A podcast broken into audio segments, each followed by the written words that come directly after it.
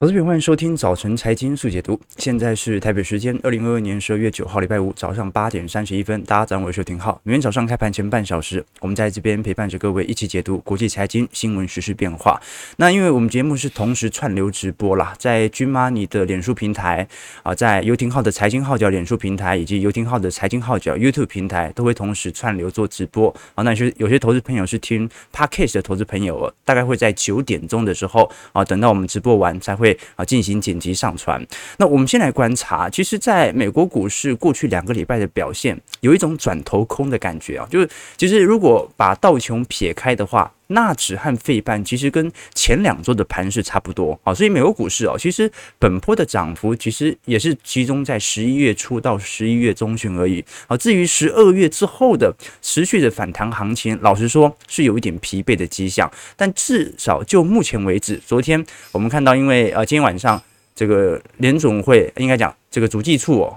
应该美国是主计处，美国统计局哦就会公布这个十一月份的 CPI 消费者物价指数了。那这一次市场上的量缩以及观望盘就比较明显了。不过昨天美国股市还是有比较显著的反弹，在科技股的部分，费半弹了二点六 percent，纳指则是弹幅有一点一趴。哦，但是昨天如果是以美国公布的初领申请失业救济金人数来看的话，是二十二点五万人，这其实比市场预期还要来得低。哦，这项数据是人越多越好嘛，就越多人。去领失业救济金是越好的，所以现在是比市场预期还来的低，就说明 好像没那么多人去领失业救济金，那就很尴尬啊。因为上礼拜的数据其实也表明了，非农就业数据是远远比市场预期还要来得好。那现在出现这种劳动负缺口，也就是说。裁员的人数远远大于招募人数的这些产业，主要还是集中在 IT 业或者跟疫情相关概念公司。哦，那如果是以广大的服务业来看的话，都是那种零星的裁员。你像百事可乐，虽然我们说裁了快一百人哦，但是。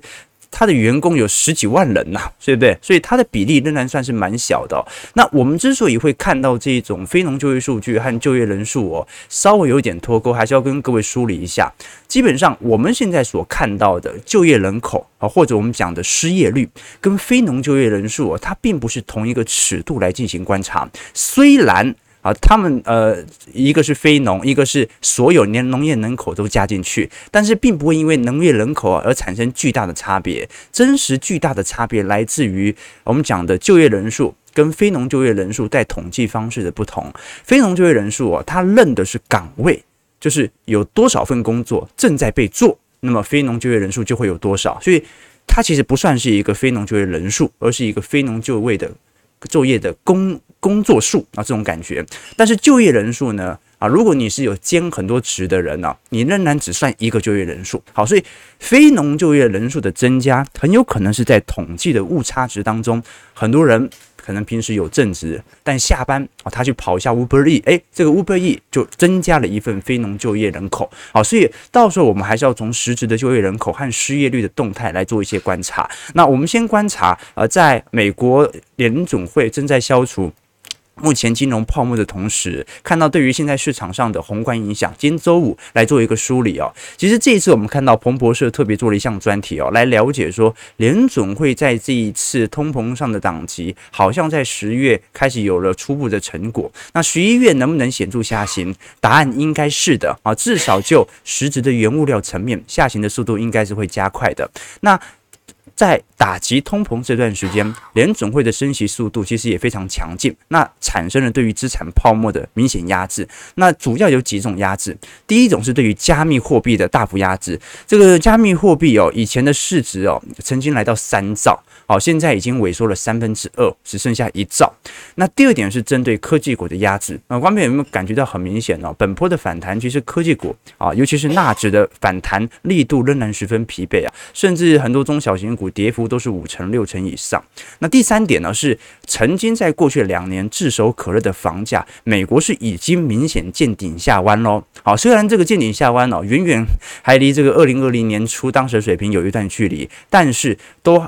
已经有显著的区域性的啊，除了退那种比较显著的退休圣地之外啊，几乎是全部的大都会地区都在拐头下弯。好，那对于加密货币产生了打击，对于科技股产生了打击，对于房价都产生了打击。但是啊，让人比较意外的事情是，到现在大家仍然相信整体金融体系并没有到系统性风险的迹象。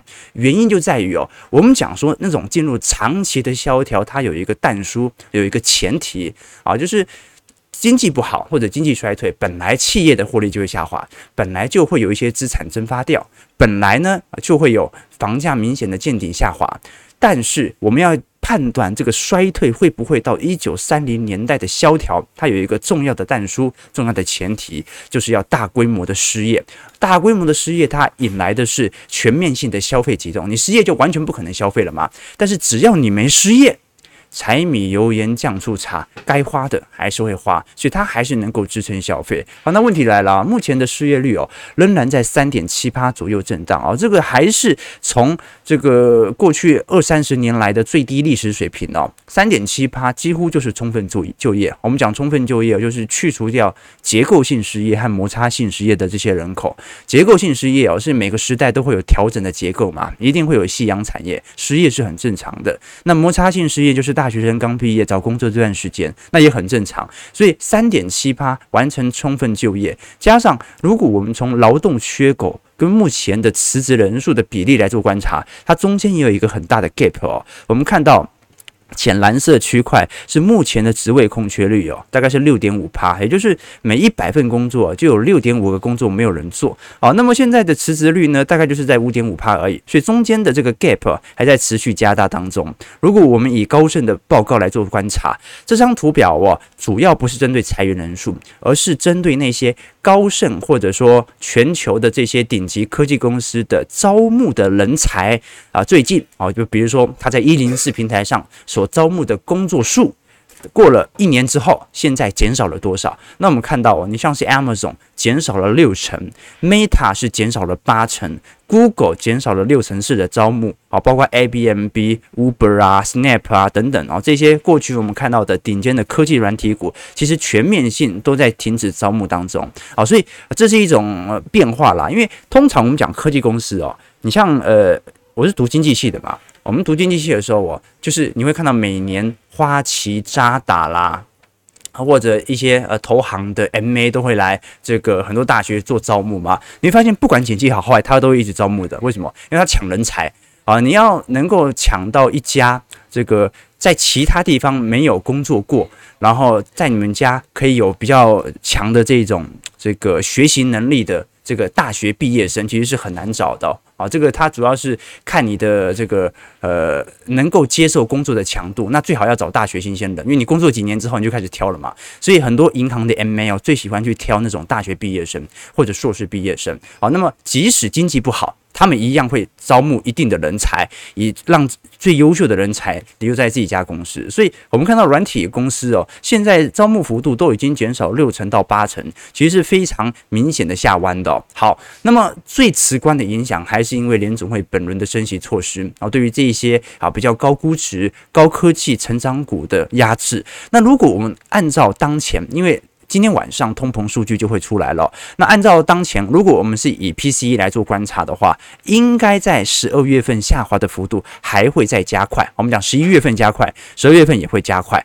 但是呢，在明年一月到二月左右啊，可能会有一波小幅的弹升。那主要是来自于可能会有市场认为明年中旬即将降息的预期。但最终最终哦，我们直接看，如果是核心 CPI 的部分哦，现在预估就算到明年。年终哦，都还有二点八、二点九趴，这说明一件事情：明年是不太可能能够达到。通膨两趴的目标水准的哦，就算今年基期这么高，好，所以这个是一个变化啦，就是说明年肯定是达不到政策目标的，所以联总会不断的说明年保持在高利率区间是很有可能的事情，这个就是原因啊，就是因为今年基期已经这么高了，按照这么高的水准，明年的核心 CPI 都还有二点九，那更不用说总 CPI 有多少了，好，所以这是一个最大的变数。虽然我们看到昨天。美国二手车的批发报价啊，又公布了，这一次已经连续第六个月下滑了。那前天我们跟投资朋友分享这个 Carvana，美国的二手车平台。价格哦，跌幅已经来到九十八 percent 了，跌到快要下市了。那我们看到，哦，这一次新车的库存呢，也终于开始增加。那二手车目前的价格是呈现大幅度的回贬哦。呃，如果我们观察现在美国二手车的普遍的价格哦，呃，如果是 compact cars 啊，是我们讲那种小型轿车，啊，跌幅大概十个 percent。那豪车的部分跌幅一成五。中型车啊，比如说 Camry，跌幅是大概一成四。那如果是皮卡，跌一成一。SUV 哦，哦这个就跌得真的算重的哦。我们都很清楚哦，其实 SUV 啊，现在比较累是市场上这些中产阶级购买的主流然后，就是这个接送小孩，这个也比较宽敞的空间嘛，好，然后上山下海哦，所以。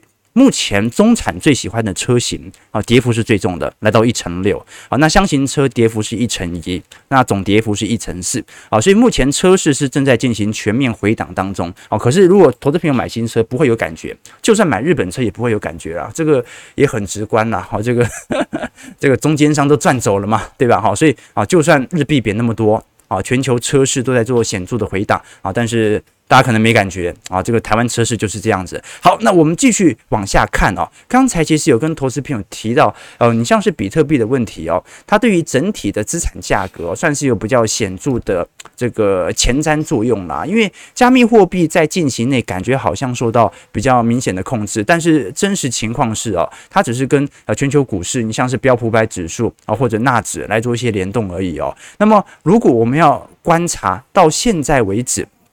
整个标普百指数跟市场上动能之间的关系哦，我们先从过去呃跟各位提到的哦，用投行的角度，用 EPS 以及中性本益比来进行预估哦。你像呃，对于明年的 EPS 哦，高盛本来的预估是两百二十四块哦，这个是一个中性本益比，就是明年啊，大概经济就是稳定的成长的话，那如果我们用十七倍的本益比哦，那么大概明年的标普百指数是三千八百点嘛，如果是十八倍更高一点，就是四千零五十点，那差不多就是现现在的价位了。所以其实美国股市。还在一个经济的下行区间，它就已经达到明年 EPS 该有的价格了啊。可是如果你把这个呃硬着陆的状况考虑进去的话，EPS 下滑到。两百块的话，那就是三千四百点和三千六百点哦。好，所以其实短期内你看到这些投行哦，大幅的转空哦，都是因为目前的弹幅已经远远超乎他们的预期了。那虽然啊，现在在美国股市当中哦，能源股是有非常显著的支撑，但是大家都清楚嘛，哦，如果经济真的不好了，这个能源股哦，它其实它只是跌幅比较轻啊，但是它一样会在经济衰退周期当中啊，产生非常显著的跌幅啊。这是今年以来我们看到。二二年。科技类股以及能源股资产的价格走势变化，我们可以看到，这个能源股今年的平均涨幅大概是五成左右，那科技股的平均跌幅是两成，哦，所以这中间的 gap 啊，差距来到了七成，值得大家来多做一些留意哦。你其实可以看得很清楚，你像美国昨天所公布的呃原油实质生产量哦，哦，这张图表示美国的页岩油生产量，你看到到目前为止，在二二年的十一月份哦，产量甚至还没有回到二零二零年初的水平。那么现在的需求啊，这个肯定也非常疲惫嘛，所以呃，这是一个很尴尬的一个处境啊，那就是呃，全球目前的原油价格保持在七十八十块哦，这个从当时的一百四跌到七十块，其实已经跟需求的下滑很有相关了。那现在更大的问题是供给量根本就回不去，那。供血量回不去，是因为这些原油商也意识到这个经济衰退可能很快要来了，那我也不要增产太多，以防到时候又亏本赔钱啊，所以这就形成比较尴尬的处境，那就是能源价格的下行，它是一个可以预见的方向，可是页岩油商正在预见它的预见。炼油商正在预期你的预期啊！这一次三大能源机构哦，连续第二个月调降对于二三年的全球石油预期。EIA 这一次把明年的需求哦，直接预估呃从一百四十八万桶下滑到一百一十六万桶。那包括 OPEC、IEA 啊，下调幅度都大概有十万桶左右。好，所以这些投行或者说这一些啊这个研究机构哦。这些石油组织，其实都在陆续针对未来的减产计划来做一些规划。哦，那就会形成呃我们看到的不太热见的原物料价格下跌缓慢的情况。这对于通膨的打击肯定就会产生冲击。好，我们先看一下美国股市的表现。呃，道琼工业指数上涨一百八十三点，零点五五 percent，在三万三千七百八十一点。标普上涨二十九点，零点七五 percent，在三千九百六十三点。纳指上涨一百二十三点，一一点一三 percent，在一万一千零八十二点。其实都很弱哈，就是这过去两周好像这真的没发生什么事情，就是股市就盘在这样的位置啊，盘到都有点无聊了。费半也差不多，费半上涨七十一点，二点六七 percent，所以两千七百四十四点，跟前两周的股价也差不多。好，但好消息是，昨天台积电 AD 啊啊上涨了一点九七 percent。好，这对于台北股市，因为昨天夜盘就反应很明显了嘛，应该会有适度的拉抬和作用啦。好，这个网友说这个。涨多了，现在拉回应该算是很正常的吧？毕竟乖离都已经拉高了，它就是一个正正常的自自然的乖离的周期现象啦。其实不管是大周期还是小周期都是一样。好，大周期它会有啊明显的均值回归啊泡沫成长和泡沫破裂。那小周期呢，它也有短期的乖离拉高，短期的乖离下滑啊，所以它是一个自然运行的规律啦。啊，这好像昨天我去这个，不知道各位有没有同样的经历啦？你。就是大家大家去全联买东西的时候，你会发现哦，那个婆婆妈妈买东西没有在手软嘛，很多时候这个购物车都一大篮嘛，每个人堆车都像山一样，结果柜台往往只有一个人或两个人在结账哦。可是你也发现，其实到处都有全年的店员啊，不是只有柜台有，到处都有。但是就是你结账的时候，柜台就人特别少，然后每次都要这个这个呼呼叫嘛，对不对？这个呼叫请支援收银嘛，对不对？就是感觉好像。大家都躲在仓库里面，不知道在干嘛一样啊！但是呢，它会有很快速的这种人流的移动，突然之间就帮你结账了啊！所以我一直好奇全联这家公司是 怎么做管理的啊？不是重点哦。我刚才跟小编聊这件事情哦，那股市周期也一样，它就是会有自然轮动的周期现象，然后市场会有情绪过度乐观的时候，也会有情绪过度悲观的时候。它唯一不会变的事情呢、是情绪永远都会存在啊。这个是我们看到最实质的迹象。好，那刚才我们有聊到说哦，其实市场上的资金动能呢、在这一波是蛮退却的啦。不只是在台北股市，台北股市融资余额已经看得很明显了，美国股市更明显哦。如果我们看一下这张图表，是美国的共同基金啊的变化，那我们看得很清楚。其实到目前为止哦，不管是债券型的基金还是股票型基金哦，其实在呃今年啊下半年以来哦，都有非常明显的下行迹象啦。这代表着就是呃过去你看到哦，这个今年上半年的时候哦，就算美国股市感觉开始下杀，尤其三四月那一波下杀，你都看到这个美国的买盘意愿仍然十分的强烈哦。但是到目前为止哦，已经有慢慢松动的迹象。那最明显松动的是债券型基金呐，哦，这个债券型基金赎回的人真的很多哦。哦，照理来讲哦，这种债券价格跌到这种程度，它是一个价值投资的好时机啊。哦，但是现在债券赎回的人非常非常多。哦，这个是值得大家来多做一些留意和观察的。其实到目前的实体状况哦，美国的基本面哦，大多数在二三年呃表现好的比例都不高啦。我们比如说，如果是 smartphone 哦，智慧型手机，今年的呃平均每股盈余的年增率是三成三，哦，所以今年财报其实还算是不错哦。明年就会负增长一成三了，后年才看会不会复苏。那 PC 更不用说了。PC 本波的拉抬，完全就是因为疫情，大家被迫要买电脑，在家里上班上课，所以今年会衰退五个 percent。那呃，而且今年上涨三成一，那明年会衰退五个 percent，后年可能还会持续的下探啊，接近一成。那么。这个如果是属于半导体相关设备的话，啊，就是属于明年的话，它会有比较显著的负增长。那后年应该就会复苏了，哈。只要是先进制程，仍然会有比较乐观的想法。但是如果是我们看到的五 G 应用的部分，是少数到目前为止啊，美股盈余年增率在未来两年仍然十分乐观的啊。因为光片五 G 是一个长议题啦。好，它早在两年前，市场当时的五 G 的轮动啊，ETF 啊就开始发酵了啊。那当时就炒过一波题材了。那现在是正式的啊，这些企业正在全球各地开始啊陆续新建五 G 基地台，所以它是一个长时间的议题，慢慢的增长啊。那至于就算是电动车啊，东和优有可能在明年都会有适度的负增长啊。毕竟啊，今年车市真的是晶片全拿到了，而且电动车正在卯足全力来进行量产啊。那如果我们看一下刚才提到的啊，在几大产业里面表现最为差劲的 PC 哦，不管是 HP 啦，还是戴尔，还是联想哦，目前呃库存天数以及库存金额都在一个高位盘旋的迹象哦。你像联想稍微好一点哦，它第三季稍微有点下滑，但是仍然看得很清楚。那如果是电动车的部分，我们看到昨天特斯拉啊、小跌了零点三四 percent，这比较意外，因为说美国股市大涨嘛啊。那一个最直观的原因呢，是因为特斯拉现在传出下周一可能会缩短上海厂的生产班次。那之前其实有传出说特斯拉的这个销量在上海其实呃。跌幅大概有接近有两成哦，而且销量是远远输给啊中国的汽车品牌。当然，这项消息被特斯拉给驳斥了。但到目前为止，中国在十一月份的汽车销量其实已经很明显放缓了，所以它是一个宏观总量的问题。特斯拉这一次在十一月所公布的中国零售销量啊，也销售额下滑了一成三哦，啊，这算是蛮显著的下滑。毕竟它是一个成长型企业啊。其实我们看得很清楚啊，全球的汽车销量大概从今年。六月份开始哦，啊，重新回到比较显著的年增。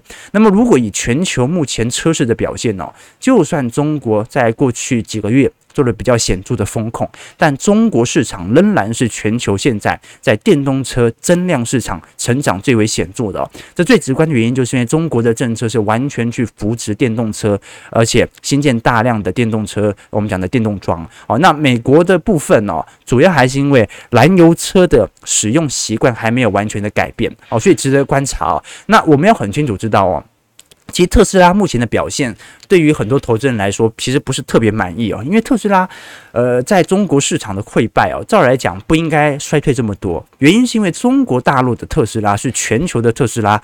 来的最便宜的哦，这个远远比其他亚洲新兴市场的呃价位还要来的便宜许多啊，所以这是一个呃比较大的问题，值得大家来多做一些留意和观察。好，那既然聊到整个中国市场哦，我们就顺便聊一下啊入股的表现啊。其实最近各位也观察得很清楚哦，这个入股，你看昨天香港宣布可能会进一步进行防疫措施的松绑，恒生科技指数是直接在啊盘中飙了六个 percent 啊。好，那昨天虽然沪指是小跌啊，但本波的反弹弹也是特别强烈，那恒生指数啊，则是大涨了三点三八 percent。我们看到这一次中国国务院所公布的新十条哦，啊项目很多啊，但是整个方向蛮明显的了啊，因为。中国是一个大国嘛，哦，所以它的政策指向通常需要有比较明确性，以此在地方进行落实。不过我们看到现在很明确的情况哦，是中国的新冠病情现在的比例正在大幅度的增高当中。那各地的本土确诊啊，以及无症状的病例哦，正在由南部慢慢的啊这个感染上来啊。目前主要集中的地区在广东省啊，好，那么预估很快啊，现在呃，昨天我们跟各位提到嘛，现在中国大陆有七成五。的公司已经，公司里面至少有一个人是属于确诊的变化。好，那目前预估，包括高盛和大摩的预估，是在年底以前会加速集体感染，达成群体免疫。那预估在明年三月份，中国大陆会进行全面性解封。啊，这个是目前投行根据一些消息所传出的变化。不过，至于啊，我们看到现在彭博社针对目前大陆的。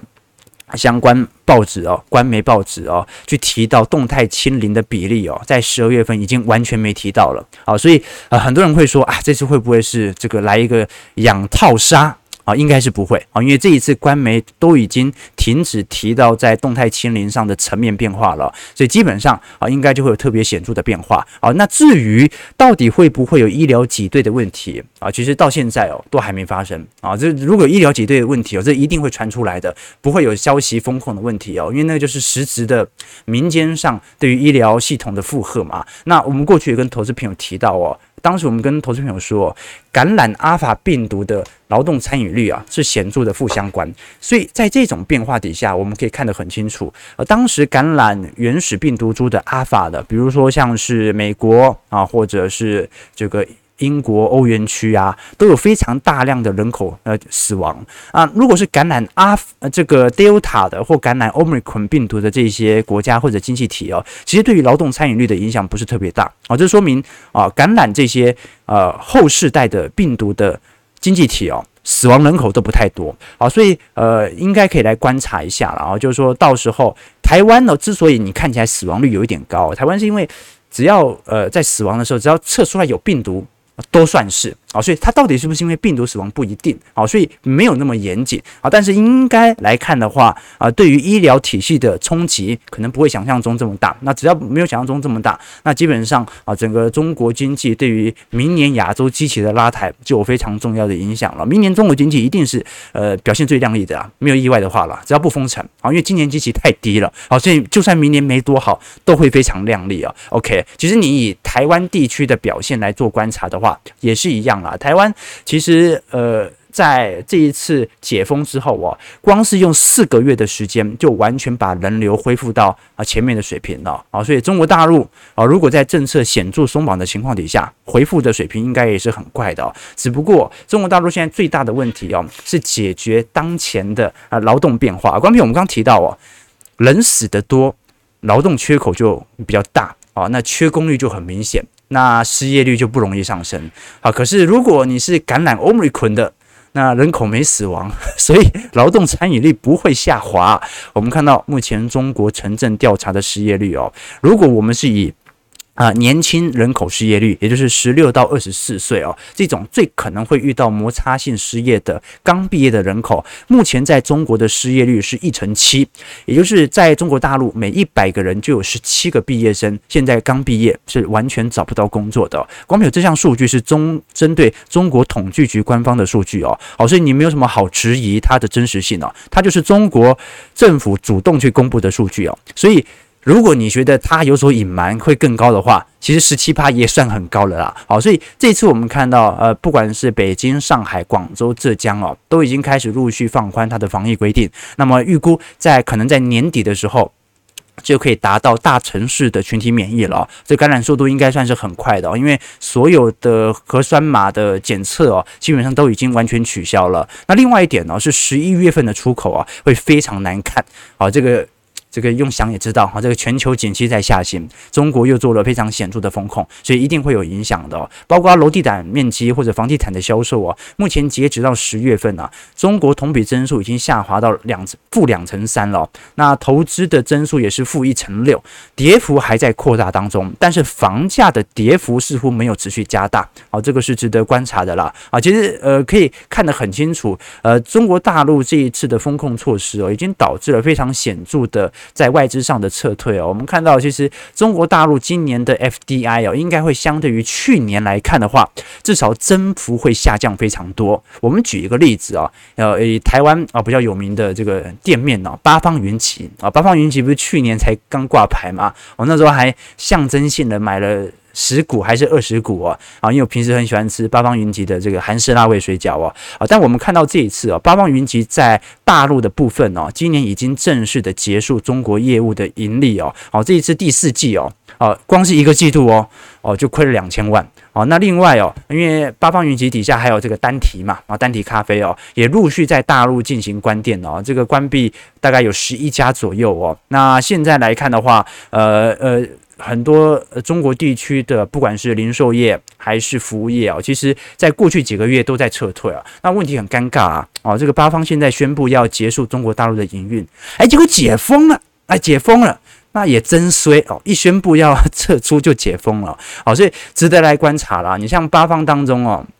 其实底下的获利品质哦，在过去历年呢、都是有非常显著的增长的。但是因为受到这次疫情啊，突然就开始往下打了。我们看到八方云集现在的营收主要贡献来源集团哦，八方呃卖水饺的、卖锅贴的。大概有七成一的营收，那粮食和排骨、哦、大概两成四，啊，单提二点一 percent，啊，方针一点一 percent，那看得很清楚了，好，这一次随着各大产业都开始陆续退出中国之后哦，我反倒不会觉得说这个中国经济人口这么多不一定是完全向下啦，只是说它会有自然的周期轮动的现象，当大家都撤出的时候。往往可能就是呃，这个在低谷重新崛起的一瞬间。好，我们最后来看一下台北股市，台股的部分，昨天惊险守住一万四千五百点了，收在一万四千五百五十三点。那昨天啊、就连过去比较强的金融股都没有力了，这个价权指数下跌七十六点九七点啊，那其实昨天我们看到很明显嘛，外资其实卖的也不是特别多了，好，就大概呃过去几天曾经买两三百亿嘛，那最近就是卖八九十亿这样子慢慢卖，不过外资已经连续三天来做卖超了啊。那如果是以台币的表现来看的话，也一样哦，最近开始有显著的回贬力度哦。其实以今年表现来看，啊，外汇市场表现最强劲的还是卢布，卢布今年涨幅有一成九哦，然后这很难想象一个国家在打仗哦，这个它货币现在这么值钱，那美元指数涨幅有九点五 percent，主要是近期的拉回了。巴西。呃，里里约呃里奥的指数啊，大概涨幅有六点七 percent，那主要受到原物料价格的拉抬作用。那我们看到很明显啊，大多数的国家新兴市场经济体啊，都是处于走贬的情况。台币今年贬了九点八 percent，韩元贬了十个 percent，那日元大概贬了十二 percent。不过日元从去年贬到现在啊，那包括土耳其里拉啊，贬了两成八，然后阿根廷比索贬了三成九哦。那我们看到，其实，在所有新兴市场当中啊，随着货币的暴贬，现在新兴市场的债券水平相对于美国公债十年期公债水平呢，都有非常明显的这种中间上的利差开始扩大啊。这个利差扩大，这说明一点哦，目前亚洲新兴市场的经济体的国债殖利率是输给美国国债的哦。好，所以光表，就算未来经济衰退了，债券价格开始回暖啊，降息预期开始发酵。资金也是优先流到美国的公债以及美国高评级债券啊，新兴市场哦，它的涨势会晚一个阶段啊，这个原因是很正常的。这个你想想看呢，中国现在公债殖利率有大概就两趴到三趴，这美国都到四趴了啊，都要到四趴了。所以呃，一个是全球最保本的公债，还给你这么高的配息啊，一个是新兴市场公债，国家充满不确定性，然后。配息率又这么低，好，所以各位就可以呃理解到啊，其实当前很多在公债水平之间的变化都在陆续的扩大当中哦。那有一些高收益债啊、乐视债啊，它的殖利率更高啊，来到八趴九趴啊，这更为亮丽啊。但是就目前当前的水平来看的话，呃，如果要第一阶段的回补哦，应该是高评级债会优先上涨，再来才是轮到新兴市场债和高收益债的部分。好，那我们继续往下看哦。刚才提到说外资其实这两天也不是卖特别多。多了啊，就是呃小买小卖，小买小卖。那十一月中旬买了这么多，现在就是适度进行一些调节嘛。反正散户最高意愿也不是很强，就股价就盘在这样的位阶上上下下。尤其这次小台一下多一下空，一下多一下空啊，真的已经被玩到这个。这个已已经已经没有情绪了嘛？哦，现在市场上的交易意愿，老实说蛮薄弱的哦。尤其这一波中小型股的下杀哦，这个真的是人走茶凉了。不过在金融股的部分，我们看到哦，然后昨天有两家金融股值得注意。首先是台企银啊，台企银昨天公布了十一月份的税后纯益有九十二亿啊，哇，全年获利现在上看百亿了。我们看到呃前十一个获利呃前十一个月的税后存益是九十二亿了，十一月的税后存益是九点七亿。好，这一次台企银的年增幅哦是高达九成六啊，这个是非常显著的拉抬啊，这个很难想象，今年是景气下行年，有这么多人跟台企银借钱啊，就算利率调高，这也很意外哦。台企银今年的走势啊，涨幅接近三成啊。那另外一家银行概念股是永丰金哦，永丰金就属于比较大型金控了啊。昨天在法说会当中也特别表明了，明年一定配息啊，一定配息，所以呃，明年。呃，永丰金过去的历年的盈余配发率哦，大概是六成左右了哈。那明年应该不会有大幅度的改变。那我们都很清楚嘛，永丰金的主要营收来源就是来自于银行业务啊。你像是证券啊，或者其他资产业务啊，营收比例都不高啊。所以这些银行股哦，在今年的配息都不太会有比较显著的下滑。所以最终就形成了，明年如果我们看到金融股的配发现象啊，就会变成寿险证券配很少。但是殖利率很高，因为股价跌更凶。银行股殖利率不会太高，但是股息给你稳稳的配啊，这种现象啦。OK，九点零四分，其实我们今天呢，主要就是从呃各国的角度来做一些思考，包括美国的库存的消耗目前还在高位当中。那中国呢是基期太低啦，怎么看接下来经济数据应该只会越来越好。那台湾的部分哦，这个库存现象啊有点领先作用，不过台积电对于台股的影响太大了。哦，所以光是台积电在明年设厂之后，毛利率的变化就会直接影响到投资人的情绪。好，看一下投资朋友的看法。台北股市上涨一百一十点啊，今天预估量能稍微放大一点到两千亿啊，是在一万四千六百六十五点呢。啊，我猜大家这个现在玩股票的意愿仍然非常薄弱了。对了，OK，这个。没错啊，请支援收银哦。这个工厂在中国卖比较便宜，不意外。越来越多人得的同时，病毒变异就越来越多，要小心啊！当然，当然，大家还是要这个啊，注意好身体健康啊！现在不只是这个病毒啦，啊，这个流感也很正常，对吧？OK，OK，这个现在八方退出，大陆刚好被国企接手，合理操作啊，是这样子吗？OK 了，好了，那我们到时候再来观察了。VL 说，可是台湾利率并没有调很多，怎么银行股也成长了？这就是有趣的迹象。啊，当然，美国的这些标准的银行股其实成长力度来得更为显著。你像是兆丰特别明显了，兆丰是蛮有蛮多这种美元存款的哦，所以美元升值就直接就影响到台湾的汇兑收益了，所以它都会有影响的。但是总而言之，今年在银行股的支撑力道算是蛮强劲的哦。好，你看，如果今年金融指数哦，今年不是元月份到三月份第一季台北股市就开始下修了嘛？好，但金融指数第一季还创高哦。那波创高也不是国泰富邦带动的，就是由那些银行股带动的。好了，早上九点零六分，感谢各位今天参与啊，也先预祝各位啊周末愉快。如果喜欢我们节目，记得帮我们订阅、按赞、加分享。我们就下礼拜一早上八点半早晨财经速解读再相见。祝各位投资朋友开门顺利，操盘愉快。